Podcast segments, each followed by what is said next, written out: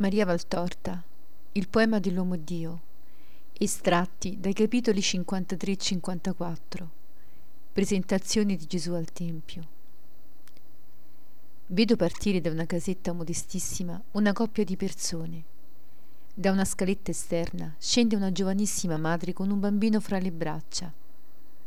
Riconosco questa mamma nostra, è sempre lei, pallida e bionda, snella e tanto gentile in ogni suo atto. È vestita di bianco, con il manto in cui si avvolge di un pallido azzurro. Sul capo un velo bianco. Porta con tanta cura il suo bambino.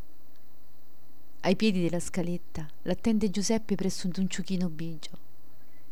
Giuseppe è vestito tutto di color marrone chiaro. Guarda Maria e le sorride. Quando Maria giunge presso il ciuchino, Giuseppe si passa la briglia dell'asinello sul braccio sinistro e prende per un momento il bambino che dorme tranquillo per permettere a Maria di accomodarsi meglio sulla sella del ciuchino.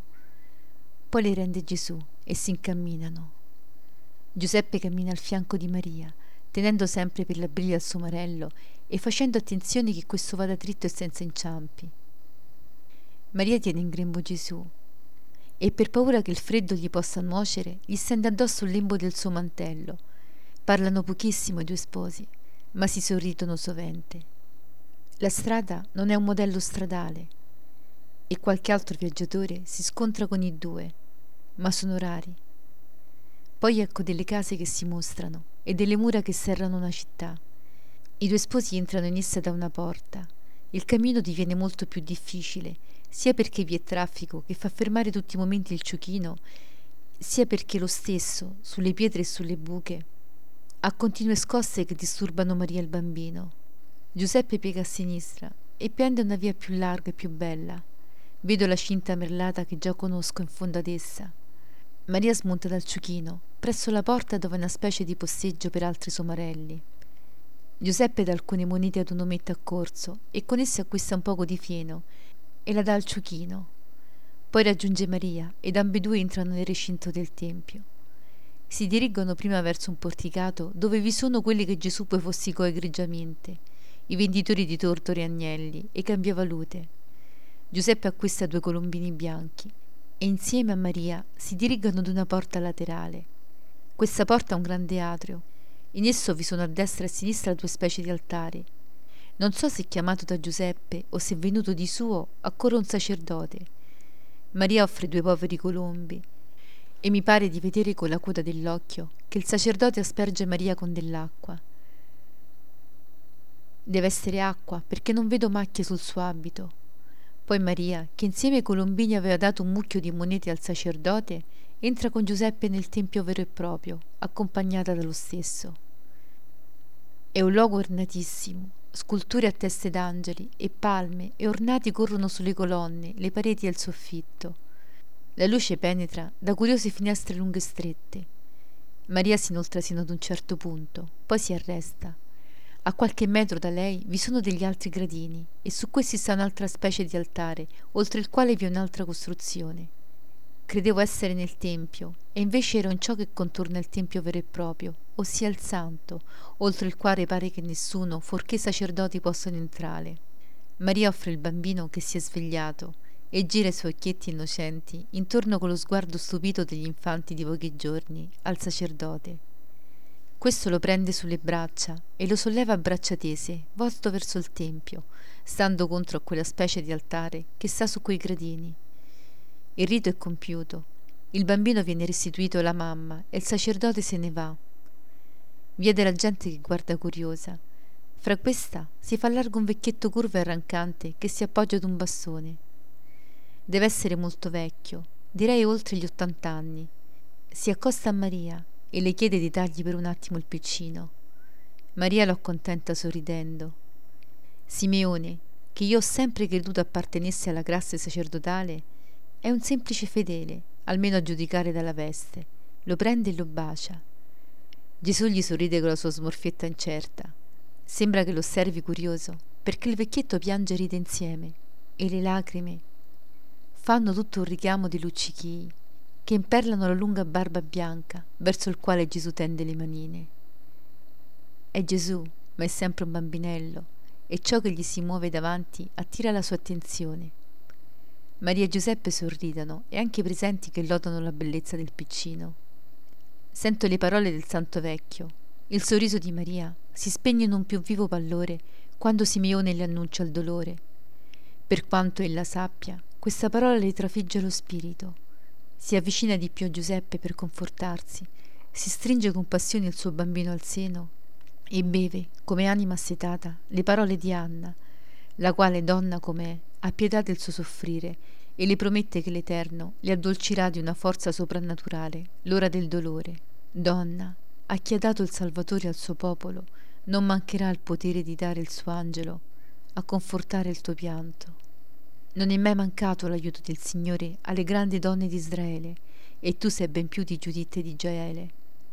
Il nostro Dio ti darà cuore di oro purissimo per resistere al mare di dolore, per cui sarai la più grande donna della creazione, la madre. E tu, bambino, ricordati di me nell'ora della tua missione. Dice Gesù.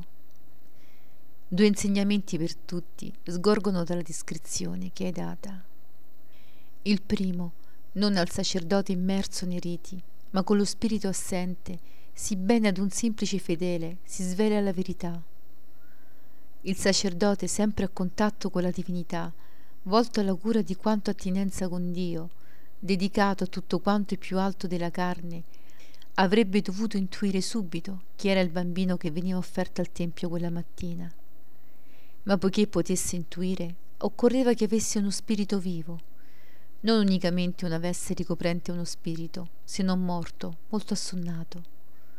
Lo spirito di Dio può, se vuole, tuonare e scuotere come folgore e terremoto anche lo spirito più ottuso. Lo può, ma generalmente, poiché è spirito di ordine, come ordine Dio in ogni sua persona e modo di agire, esso si effonde e parla, non dico dove è merito sufficiente a ricevere la sua effusione, ma là dove vede la buona volontà di meritare la sua effusione. Come si esplica questa buona volontà? Con una vita fatta per quanto vi è possibile tutta di Dio, nella fede, nell'ubbidienza, nella purezza, nella carità, nella generosità, nella preghiera, non nelle pratiche, nella preghiera. Vi è differenza minore fra la notte e il giorno che non fra le pratiche e la preghiera. Questa è comunione di spirito con Dio, dalla quale usciti rinvigoriti e decisi a sempre più essere di Dio. L'altra è un'abitudine qualunque, fatta per scopi diversi, ma sempre egoisti, la quale vi lascia quelli che siete, anzi vi aggrava di una colpa di menzogna e di accidia. Simeone aveva questa buona volontà. La vita non gli aveva risparmiato affanni e prove, ma egli non aveva perduto la sua buona volontà gli anni e le vicende non avevano intaccato e scosso la sua fede nel Signore, nelle sue promesse, e non avevano stancato la sua buona volontà d'essere sempre più degno di Dio. E Dio, prima che gli occhi del servo fedele si chiudessero alla luce del sole, in attesa di riaprirsi al sole di Dio, rutilanti da cieli aperti, al mio salire dopo il martirio, gli mandò il raggio dello Spirito che lo guidasse al Tempio per vedere la luce venuta al mondo. Mosso da Spirito Santo, dice il Vangelo. Se gli uomini sapessero quale amico perfetto è lo Spirito Santo, quale guida, quale maestro, se lo amassero e lo invocassero, questo amore della Santissima Trinità, questa luce della luce, questo fuoco del fuoco, questa intelligenza, questa sapienza, quanto più saprebbero di ciò che è necessario sapere. Vedete, figli, Simeone ha atteso tutta una lunga vita prima di vedere la luce, di sapere compiuta la promessa di Dio, ma non ha mai dubitato, non si è mai detto è inutile che io perseveri nello sperare e nel pregare.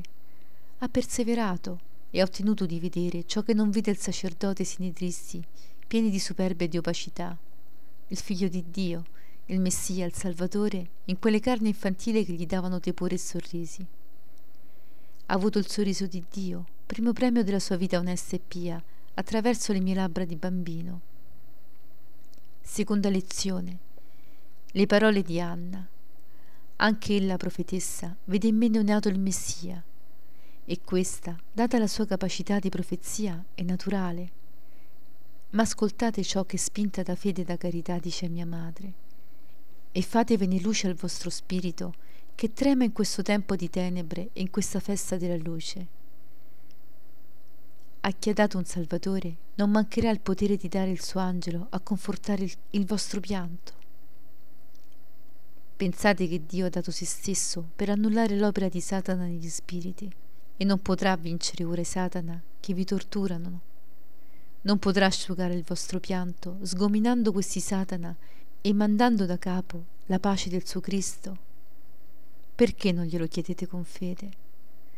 Fede vera, prepotente, una fede davanti alla quale il rigore di Dio, sdegnato da tante vostre colpe, cada con un sorriso e venga il perdono che aiuto e venga la sua benedizione ad essere arcobaleno su questa terra che si sommerge in un diluvio di sangue voluto da voi stessi? Pensate, il Padre, dopo aver punito gli uomini con il diluvio, disse a se stesso al suo patriarca, Io non maledirò più la terra a causa degli uomini, perché i sensi e i pensieri del cuore umano sono inclinati al male fin dall'adolescenza. Quindi non colpirò più ogni vivente come ho fatto. Ed è stato fedele alla sua parola, non ha più mandato il diluvio. Ma voi quante volte vi siete detti o avete detto a Dio, se ci salviamo questa volta, se ci salvi, non faremo mai più guerre, mai più. E poi ne avete sempre fatte di più tremende. Quante volte ho falsi e senza rispetto per il Signore e per la parola vostra? Eppure Dio vi aiuterebbe ancora una volta se la gran massa dei fedeli lo chiamasse con fede e amore prepotente. Mettete, o voi tutti, che troppo pochi per controbilanciare i molti che mantengono vivo il rigore di Dio, rimanete però a Lui devoti nonostante l'ora tremenda che incombe e cresce di attimo in attimo, Mettete il vostro affanno ai piedi di Dio. Egli saprà mandarvi il suo angelo, come ha mandato il Salvatore al mondo. Non temete. State uniti alla croce. Essa ha vinto sempre le insidie del demonio, che viene con la ferocia degli uomini e le tristezze della vita a cercare di piegare alla disperazione, ossia la separazione da Dio, i cuori che non può prendere in altra maniera.